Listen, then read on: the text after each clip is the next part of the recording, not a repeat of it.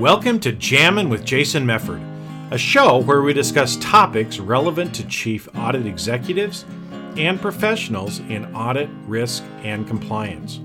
We discuss the technical and soft skills needed to navigate the minefields of organizations.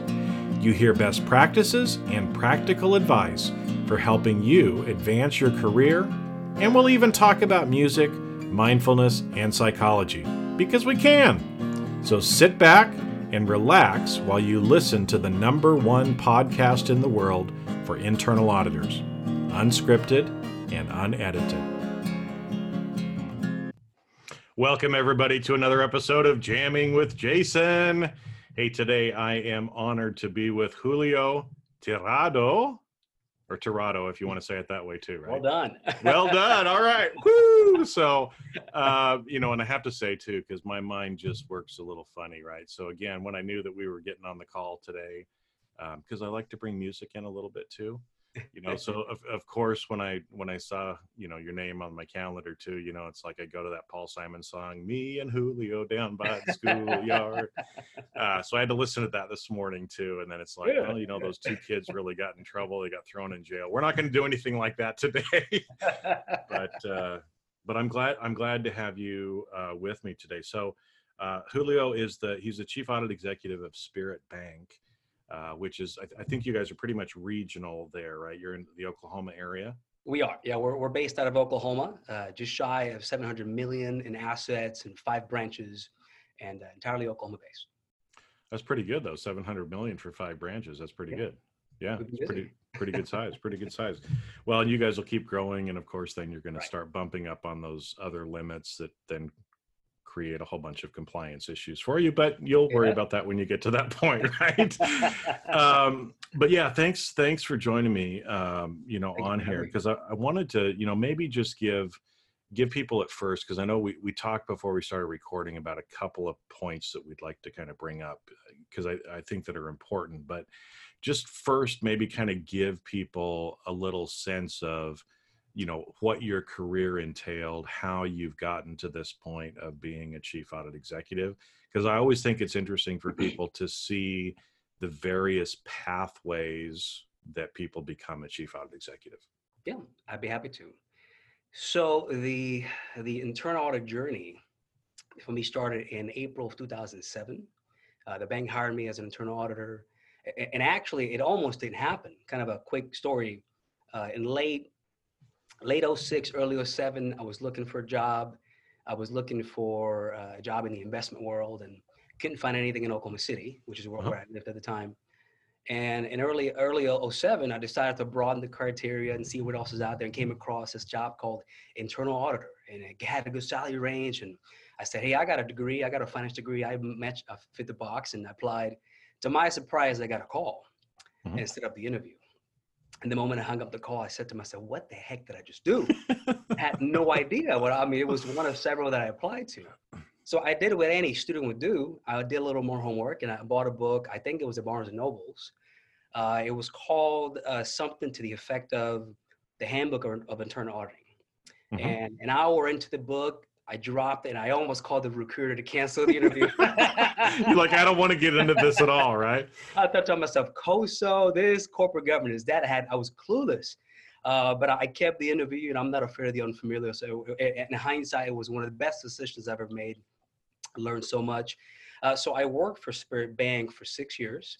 And then I decided to take a leap into uh, startup number two. I had done a startup before, before Spirit and started a consulting company under my own name, Judge H. Ryder and Associates. Did that for slightly over two years. It was went very well. I had several clients. I was about to transition into the, the famine phase, that feast and famine relationship. And mm-hmm. my wife had some uh, developed some medical issues. She had to quit working.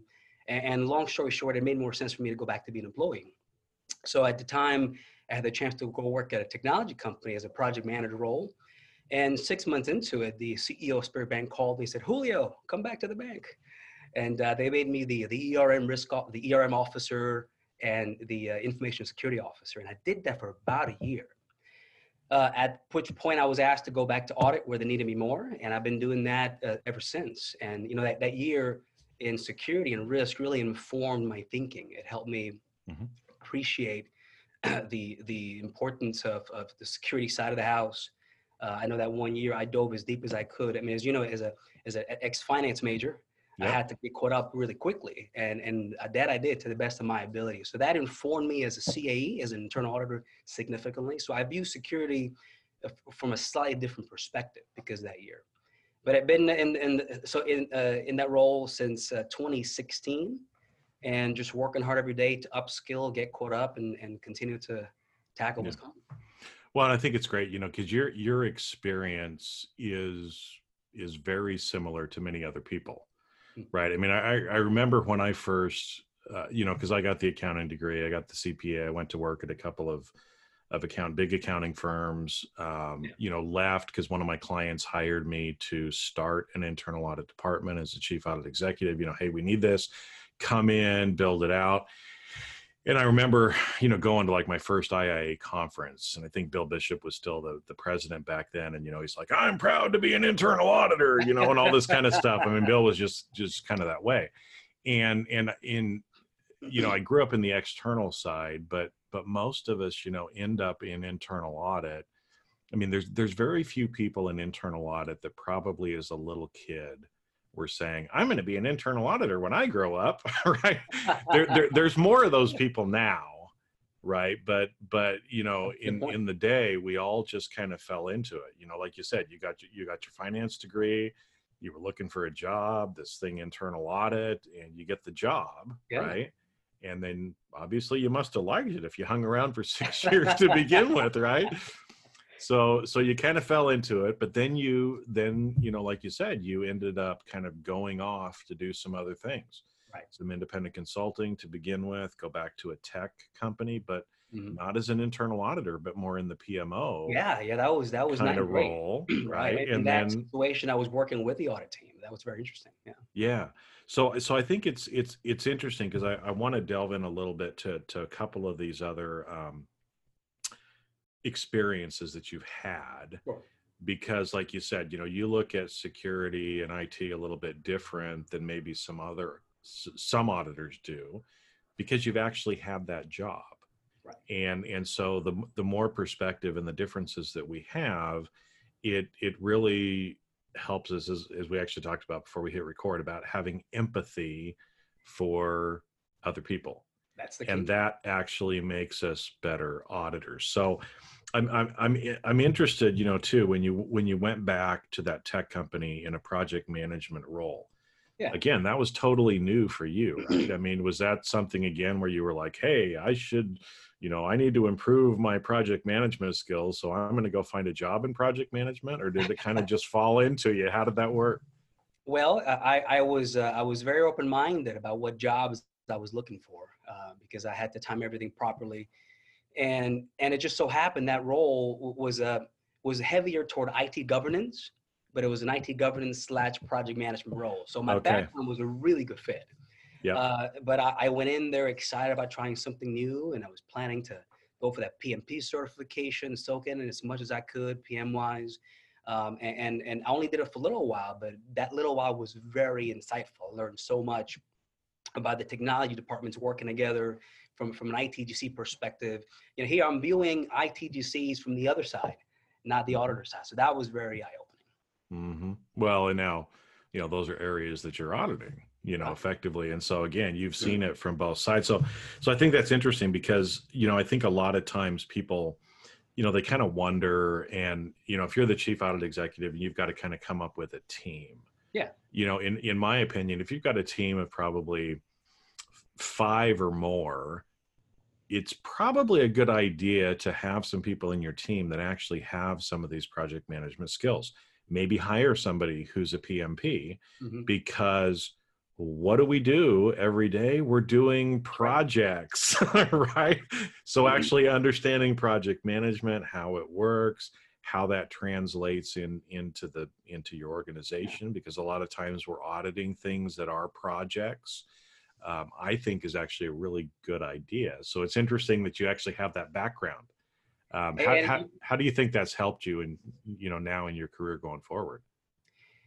Well, as, as a part of that experience, I got to learn, for example, about agile, agile Yep. Project management, which, as you know, is becoming a thing now in the audit and assurance space. Mm-hmm. So I, I love to see us think that way because you're right. If you if you step back and look at the big picture, what is an internal audit operation? It's a collection of a bunch of projects that have to be managed. So it makes sense uh, if we take a project management methodology, we are going to be more organized, hypothetically more efficient, therefore mm-hmm. less stressed. So it, it's very logical to think like a project manager in the audit whenever we're thinking about what to do, what to evaluate, which managers to organize with. Uh, mm-hmm. so that was synergistic. Mm-hmm. Um, and obviously, as I mentioned, now that you know agile is a thing, people are always talking about it. Every third article has agile audit this, agile audit that. it's blending in the profession. well, and it's interesting. I don't, I don't know if if you get the same sense that I do, but a lot of people are talking about agile, but a lot of people don't really get it. It'll take a while.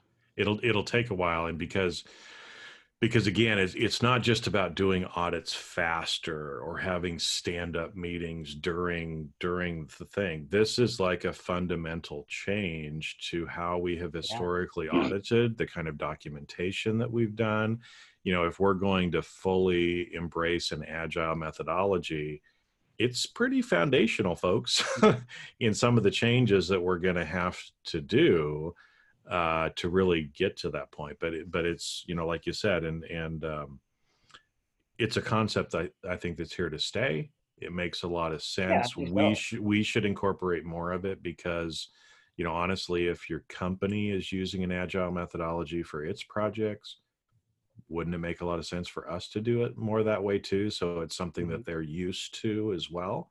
Plus, it gets more feedback from the customer quicker. They're more involved right. in the process um, which I think is important as well.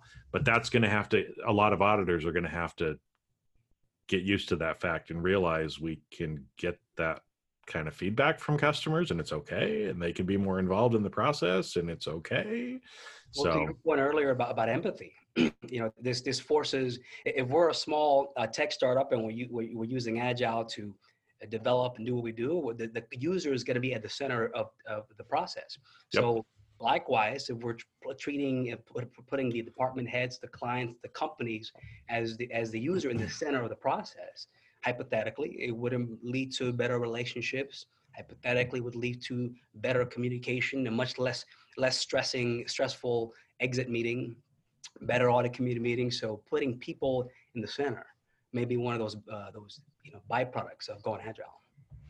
Well, it probably is, and that's actually going to that adds more value right? And and again when we would deliver a report or whatever our results are it's going to be much more tailored to that particular user if we're actually considering and thinking about them at the center of the relationship. Yeah right as opposed to hey we're this external group coming in and we're doing all this stuff and then we're going to flop this report over to you and you've got 30 recommendations you have to go implement and half of them you're thinking why are you even asking me to do this? Right? Um, so yeah that's a that's yeah good experience. And so again like i said you know having some of those skill sets or having people on your team that understand that i think makes makes a stronger team overall right? Nothing but value add. If you have that opportunity certainly certainly do it. And i would say that there are so many resources. And when i when i think about what was available in 2007 when i started versus now if in 2007 you told me, hey, Julio, you should learn some project management for XYZ reasons, uh, well, then I might have been a little more uncertain. What, where do I go to? What book do I buy? Now, these, these programs that you can leverage from a variety of resources, they're literally a button press away to learn about anything you can want, in this case, particularly agile. So you may not have somebody in your team who is a project manager or was a project manager, but they can gain these skills and implement them in audit as best as makes sense. Well, and it's interesting that you bring up 2007 as well, yeah. right? Because that was a I've heard a lot of people talk about this, and especially from a from an IT perspective. And then we're going to jump into kind of talking a little bit more about some of the tech and risk yeah. stuff, you know, uh, here soon. But 2007 was really kind of a seismic shift in Tough the IT world it, it well it was tough year for banking because it was right you know right at the time of the financial collapse mm-hmm. but from a technology perspective 2007 was there were some big seismic shifts you know the smartphone the the internet had been around but really kind of the 2.0 side of it started really kind of coming in and so you know the world that we see ourselves in now in 2020 is largely shaped by a few of the events that happened in 2007 2008 so it's it's kind of interesting again that you bring that back because yeah if, if we were talking in 2004 a yeah. lot of this stuff wouldn't be as relevant because it hadn't happened yet and we and we don't have some of that stuff right? That's an interesting point. I mean a lot has changed and it seems like things are changing at a faster rate. They are in fact some of the other um, stuff that i've read i'm trying to i was trying to remember the, the name of the book it's going to escape me right now um, the the the the speed of change in IT is quicker than as humans we can comprehend and hmm. consider mm. the implications of it. So that's that's why a lot of people now are like, "Whoa, put the brakes on all this AI stuff because we really can't figure out yet or process how this is really going to impact us. Yeah, that's a that's a big challenge. Absolutely. Right. You've seen the same thing with with um, compliance issues, other stuff, because we're we'll jump into information security because we have kind of a, a, a commonality there as well, right? We were both kind of head of information security and and privacy and security is one of those things where the regulations can't keep up with the technology because very we don't understand the implications of some of the technology until a few years later. And by that time, we're mm-hmm. trying to regulate something that was three or four years old, but there's something new that's completely different, right? So, so yeah, so you go from kind of this PMO role in back to the bank in ERM, and it's kind of the CISO. So, um, you know, what what kind of stuff I guess did you learn from that uh, experience? Because I think you were what were you you were in that role for a year or so before right. you moved yeah, back over to audit, right? Mm-hmm. Okay. So so what kind of stuff did you learn, you know, during that phase of your career that's kind of translated over? I would say that the, the, the number one thing that I got out of that experience was a greater sense of empathy, and not to be redundant here, a greater appreciation for the the consequences of an audit recommendation uh, working with mm. all the folks across the bank. Uh, uh, on, on the security side, I felt the impact of the recommendations on the ERM side. I, I had a, a, more transparent discussion with managers all across the bank because the ERM component required I meet with everybody and talk about risk issues in a very proactive way, you know, in a very team-oriented way. Because in that moment, those moments, I wasn't the auditor asking for things. I was the guy saying, "Hey, I, I'm thinking risk you're thinking risk let's work together what can go wrong let's make sense of the world a little bit um, that gave me an appreciation for, for, for being on the other side of the discussion and being more sensitive to the impact you know in the very beginning like anybody who's brand new to internal audit we are probably more focused on being good at what we do understanding the issues probably not thinking a whole lot about what will be the consequences of this recommendation in terms of resources and time and so on so that made me more flexible more flexible in in the the uh, recommendation, more flexible in the follow-up process. For example, uh, from from a very risk-based perspective, somebody may I may have an audit recommendation now that may pertain to a policy or a, a written document, and I would be more than happy to wait four months for that to be done, as opposed to a higher risk issue, which is you know, is a prompt uh, action within a week, within two two weeks. Mm-hmm. Uh, so a risk-based approach to audit follow-up came out of the the exposure to the uh, risk and security side. Um, and on, on the security side, uh, you know, I, I, remember what I had learned pertaining to security before that role. It was very, uh, very uh, shallow. Mm-hmm. I just didn't understand enough all the moving parts. And the way that I like to think about it now is with security. I, I mean, imagine, imagine Jason, you're taking care of a, a mansion of 65,000 doors and windows. your job is to control every door, every window, keep track of everybody who has a key. When the key gets lost, you got to reissue it, maintain the roof, and so on and so on and so on and so on and so on. That is your job as the maintenance, as a person who owns that mansion. You're the CIO, you're the IT director. So you got all these different places that where attackers can attack, whereas the attacker just needs one window, one door. Yep. Um, so I gain a whole lot more appreciation for how difficult that challenge is.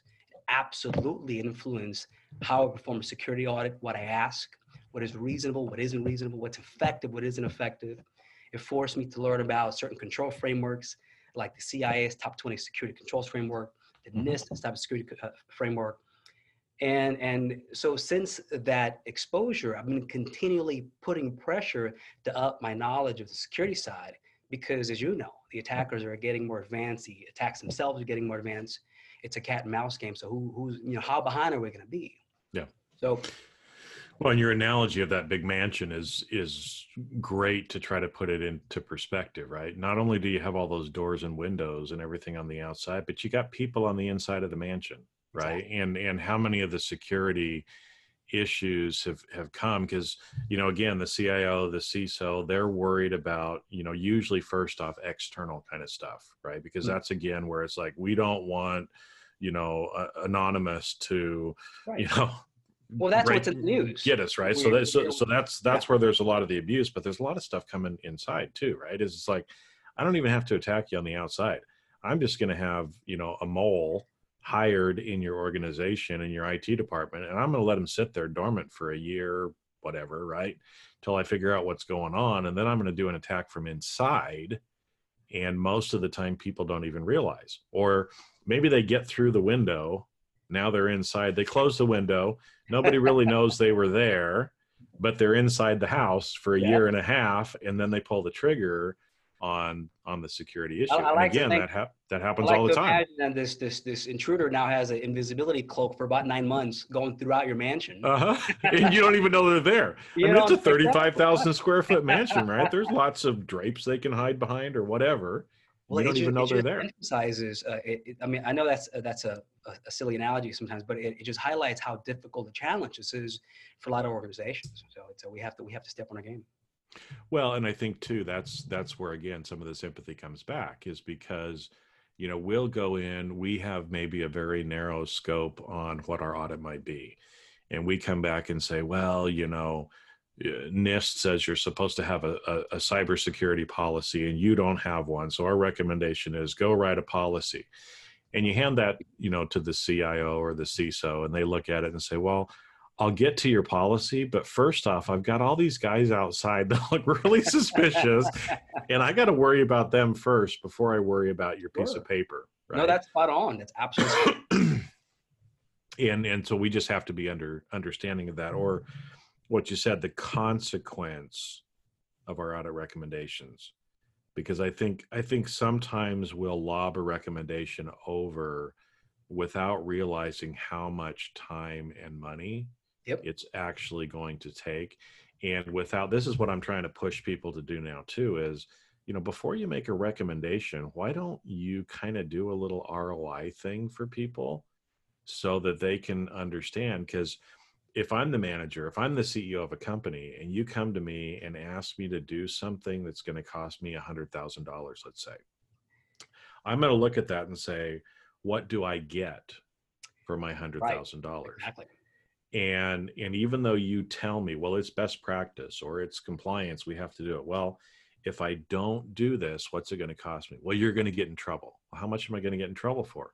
Well, you might get fined $20,000.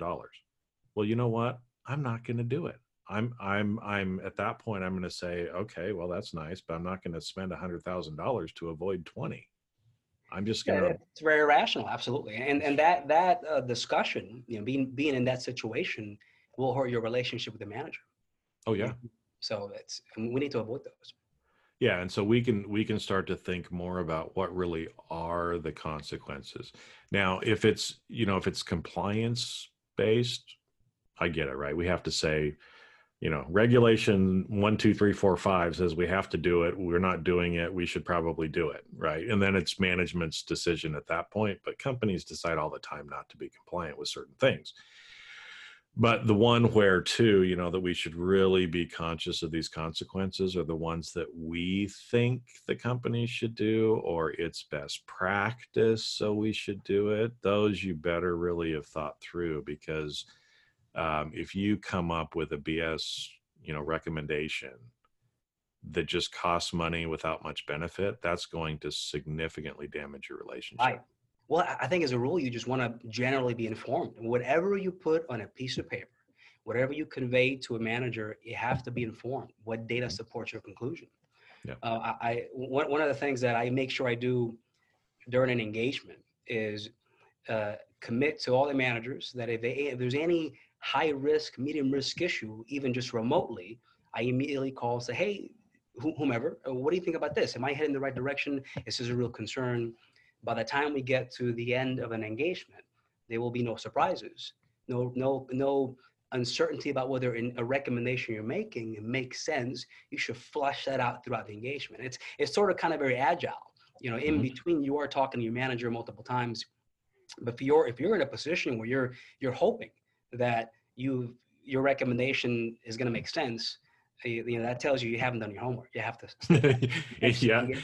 If you're hoping it probably doesn't, you better do your homework, and don't and don't just. I, I remember I worked for a manager one time, and and at the beginning of this engagement, the manager told me, "I want you to give me seven recommendations on this project. I want at least seven recommendations." Like where the hell does seven come from anyway right? I mean it's like that's just some arbitrary number. But at least only, it's a lucky number right? It's a lucky it's a lucky number right? But it's it's you know don't we shouldn't go into any of the engagements thinking that either right. having some preconceived notion. We should only be providing recommendations if they're actually useful if we've thought them out. If you're just hoping or trying to um, you know, if you have a belief that the number of recommendations you give equates to the value you're mm. providing, you need yeah, to stop thinking that right away. well, I, th- I think you said it really well. Um, you know, I listened to your latest podcast on, on independence, and you had, you had mentioned uh, how, how critical it is for us to, to add value and to remember that we're not 100% independent and that we are, you know, we that work for company X are paid by company X to perform audits on company X uh, it's important to feel that pressure that we constantly are valuable and I feel entitled to be the auditor. I remember, um, I forget how many years ago, but you know, when Danny Baran was a chairperson mm-hmm. of the IIA, his theme, I, I, believe, was was being relevant or something to the effect of being relevant. Yeah.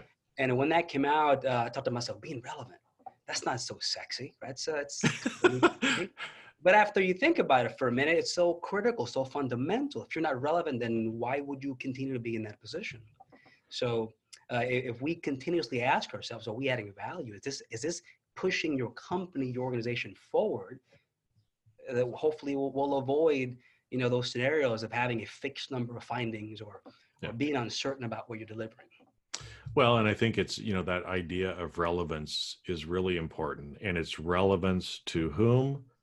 Relevance to the company, relevance to the client that we're working with. That's why, you know, the, the idea of agile and having the user at the center is important because if we're not being relevant to them, then at some point, and, and I've seen this happen over and over again, at some point, the CFO is going to get tasked with cutting costs. Mm-hmm. And they're going to turn around and they're going to go, you know, that internal audit department isn't really that relevant to us and if they feel that way, if they don't feel like you're relevant, I don't care if you feel like you're relevant. No, damn it. You know, we've got to have an internal audit department because every great company has an internal audit department and we're a we're a key component to governance. Well, we believe that. Right. We preach that as a profession. But it's what the other people believe that's really important. And if they don't think you're relevant, you're going to be one of the first places to get cut.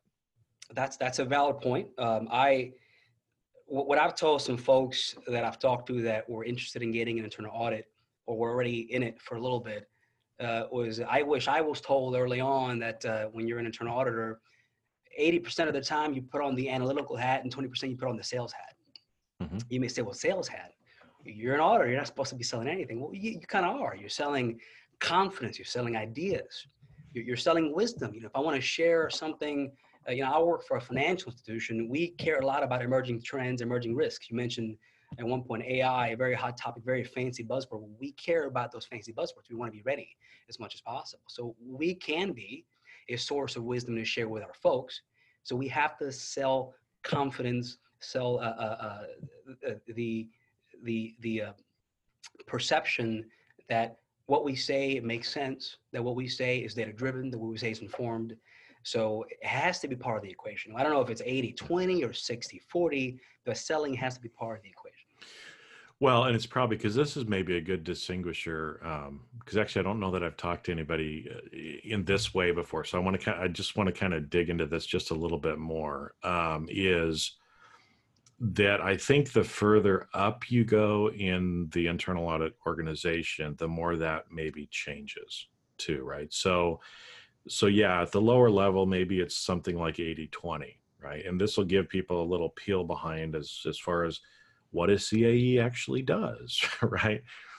In your role, are you still at 80 20 or i'm guessing that the sales number is much higher for you right if it was like it like it was for me right so the further up we go in the organization the more we have to manage those relationships. We have to sell ourselves sell our sell the function sell the value that we're doing right. and a, a lot of your job ends up doing that. I don't know you know if you were to put numbers on it where would you put it? Is it 50 50 60 40 80 you know 80 20 the other way. Uh, in my case it's probably closer to 60 40 or 70 30 um, but the, you know the important part of that sales bit I, I, know selling that word can be really dirty very very very unfriendly. Um, but you just replace it with being having good or having good relationships. I mean that, that's the that's the issue. You want to have good relationships with people so we can all collectively address the issue I have to maintain my objectivity. That is 100%, you know, non-negotiable. Mm-hmm. I get that. Uh, um, but that doesn't mean I can't have good relationships with people. That can't mean doesn't mean I cannot be open with folks and vice versa. And, and the way to test whether you have a good relationship, in my opinion, is if you are told by the audit department manager, "Hey, can you add this thing or this this two or three things to your audit program?" I need independent brains to double check this, or maybe this is the political issue. I'm not getting support. Julio, hook me up. You know, when you when you have that, or maybe you phrase it. I know an auditor shouldn't be told this, but uh, that's when you know I think you're making progress. So, yeah, I, know, I normally wouldn't tell the auditor, but I like you. I know you're a cool guy, right? But at the end of the day, it's just about recognizing we're part of the same organization. Yeah. Let's just keep that in mind whenever we do everything we do. Well, and I and I think I agree with you totally on that. You know that that a lot of times people talk about I want to be a trusted advisor. I want to be a trusted advisor. Well, you can tell if you already are or if you're not. And like That's you said, if if the audit clients, you know, coming to you at the beginning, or I, I remember a call that I got from uh, my last company where I was CAE. It, it was one of our controllers of one of our factories, and he called me and he said, "Now I know you guys haven't been out here for for a couple of years, right? And so I know I'm probably going to be up on the schedule soon. I'm just guessing, right? and I'm like, well, you know, maybe. I mean, it, it was one of our better controlled factories, yeah. so we weren't as concerned about them as we were some other ones. But he calls me anyway. He kind of says that, and he says, because I'm thinking about, or I want to kind of change some of our processes out here, but I'd rather talk to you ah. and kind of work through what I'm thinking and the changes with you before I make them to make sure that we're doing it right. That's your when, test right there. That's your test. When people call you, when they ask you those kinds of things, then it's like, whew, I must be providing some value, right? They must trust me. If somebody walks in and, like you said, they're like, I normally wouldn't tell the auditor this, but, and they tell you, you've established some Absolutely. relationship, yeah. some trust with them that they're actually asking for your advice. See, trusted advisor, they trust you and they want your advice. If people are not asking you for advice, you're not a trusted advisor. That's a that's an opportunity for improvement. That's the yep. way I see that one. And, yep. and I I suspect part of this equation is recognizing that in our jobs we can contribute to anxiety Mm-hmm. I think of my time as an internal auditor as kind of a part-time honorary psychology degree that I'm working. is that why I've been studying psychology for 20 years? Yeah, yeah. Honestly, though, I mean, the truth is, the truth is that people that aren't familiar with what this job is about are going to feel anxious about mm-hmm. the audits, right? So we have to do everything we can within reason to minimize the potential anxiety, which means in the very beginning of an engagement, being open about the objectives, about the audit plan, being open about what are your concerns, having a very friendly discussion. Uh, so if we minimize that anxiety, that's good. That's I would think that's a required condition to get us closer to the trusted advisor condition. Yeah. We have to not have anxiety between the client and who we are. Well, and yeah, because if they're feeling anxiety, it's going to be difficult to get the work done too. Yeah. And so there is, and, and that's where, you know, again, we use the word psychology here. But, you know, again, folks, when I talk about technical and soft skills, right, right. you know, a lot of time, a lot of some of those skills in the soft area are some of the psychology. It's not just how you write your report. It's not just how you give your PowerPoint presentation to management. It's a lot of this other stuff. There's a lot of stuff to the soft skills, and we are not spending enough time focusing on those, and that's leading to some some of the some of the trouble because you've got to reduce that anxiety and and build those relationships. There's soft skill ways of doing that, and we need to spend more time doing that. And that's been an issue as far as I recall since 2007 you know, soft mm-hmm. skills being in the top of skills and we need folks in insurance to really make their competency. So ho- hopefully, uh, we can move the needle a little. I hope we're listening. You know, again, the older I get, 2007 doesn't seem that long ago to me, but that was 13 years, right? Yeah, Many of the people by, huh? listening to this were still could have been in grade school, you know, at that point still.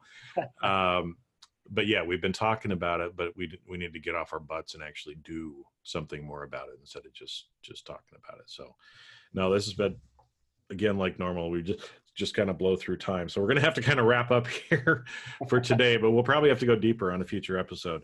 But um, I, I wanted to kind of ask you too that I always like to ask CAEs. You know, is if if you were, I mean, because you got people on your team and other people that if if you're kind of mentoring them or trying to help them, you know, if if there's that old Rod Stewart song, you know, I wish that I knew you know now what I knew then, you know, kind of a thing. I, I said that wrong, but anyway, can't, can't sing the song right now because my brain's going somewhere else. But um, you know, so much of the time, the older we get, we wished we had learned certain things earlier in our career. Mm, mm-hmm. So maybe you know, what's maybe one suggestion that you give to people that are kind of moving up in their career and you know maybe someday aspire to be a CAE. What what do you wish you would have known or learned maybe earlier in your career um, that you'd kind of impart as wisdom to other people? Boy, that is a great question. So I, I would say two things. Uh, the the first one would be is if you, if you had to choose between learning to be a great leader when before you need to become a great leader versus learning it when you're in the middle of, of fires all over the place prep early, right? So we all in, in, our in our business degrees may have a leadership class. You take the class, you'll get a good grade. That may may may go out in one ear or the other. But if you're planning on becoming a good, a, a, putting yourself in a leadership role someday, take your time to study the books. Pick your pick your, your your leader. Lots of books out there. Do your homework. Prepare in advance for that, just like you would prepare for the CPA exam or the CIA exam. Uh, I thought that was so critical Mm-hmm. So building leadership skills early on makes a lot of sense. I, I think a, a, big challenge folks that are in, in the CAE level has to be what maybe the, the bombarding of all these emerging concepts and issues that are coming at us. So if you're brand new to internal audit and you're envisioning someday getting to management, why not take some of that time and build some foundations in technology? Because the world is becoming more interconnected. It's completely undeniable? There's uh, you, we're going to have a, a, gazillion IoT devices in people's homes. Everyone's going to have Amazon Echo. You know, we'll have autonomous cars on the road. You know, things are changing. Mm-hmm. So the earlier you can expose yourself to technology fundamentals, to security fundamentals, as you progress in your career, you're going to have opportunities to build on that, as opposed to wait until you absolutely need it. So preparing for to have a technology competency and building on some leadership skills early on. So when, when you can, when the opportunity strikes, you can be ready to, you know, pull the trigger and go at it. No, that's great wisdom because again, you know, it's, um, if, if, if we want to be to the next level, right, you have to act like you're already at the next level.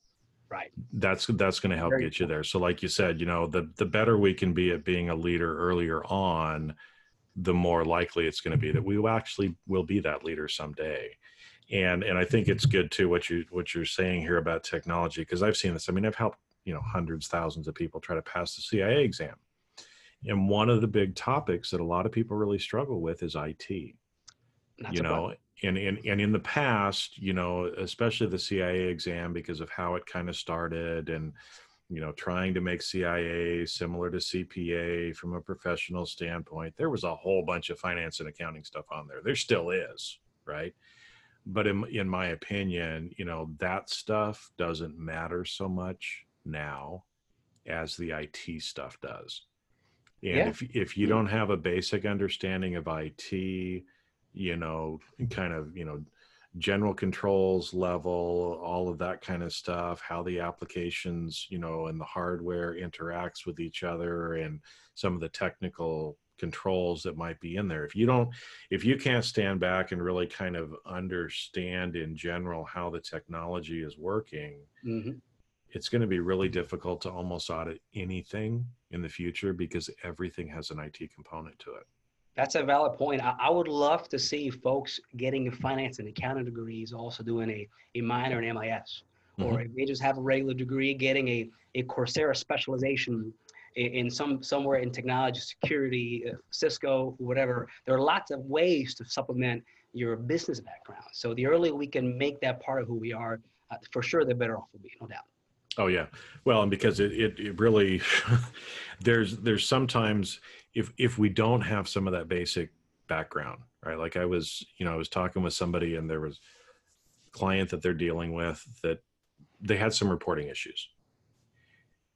And and it got missed by audit. Okay.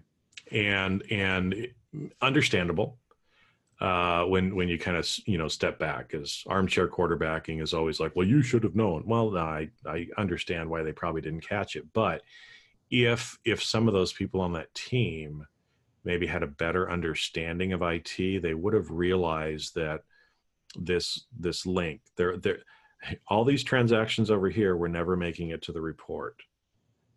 And why was that? It was it was a system issue. It was a it was a PMO issue with with a system upgrade and a very large percentage of transactions that never got pulled over ah. that somebody missed, right? So IT project should have caught it. Uh, internal audit should have caught it, right? But again, it's like it's it's having these people with these different perspectives, having a basic knowledge and understanding of some of these things. Somebody over the course of this 10 year period should have gone, uh, what about these things, right? And so, you know, like you said, I love that you brought that up about technology because I think every auditor needs to have a basic understanding of technology. It doesn't mean everybody's got to go get a CISA and you know, or or like you said, but even some of these other things like a Coursera certification, you know, other other courses that you can take that teach you a little bit more about it going to benefit you way in the future. The resources are everywhere. The biggest challenge now isn't uh, what's accessible to me. It's which what do I pick? Which mm-hmm. resource do I choose over the other? Yeah. Yeah. Good stuff. Good stuff. All right we got to wrap up for today, but I want to keep going. All right. It was a pleasure. Thank well, thank you, Julio, for coming on. I really appreciate you taking the time and know you've been a loyal listener, so I appreciate always getting that feedback too. So everybody else is out there listening, because again, I don't, I don't, I don't, I don't get the direct feedback because I don't get to see your face as you're watching or listening to these things. So, you know, please reach out to me, LinkedIn, email me, whatever. Just kind of let me know uh, if you're enjoying it, what you're liking the most, so I can do more of that because I'm really here to serve and try to get some of this information out here today. And I really appreciate Julio coming on because you gave some really good information for people uh, that were listening. So thank you for having me. Well, thank you. And everybody go out, have a great week, and uh, we'll catch you on the next Jamming with Jason episode. See ya. And that's a wrap. Thanks for listening to today's episode of Jamming with Jason. Keep on rocking in the audit world. Have a great rest of your day, and I'll catch you later on the next show. If you'd like to earn continuing professional education for listening to today's episode, head on over to C Risk Academy at ondemand.criskacademy.com and that's C as in the letter C, riskacademy.com. Not only do you get a CPE certificate, but you also will have access to the video version of today's show. The views and opinions expressed on this show are that of the individuals and not of their respective organizations.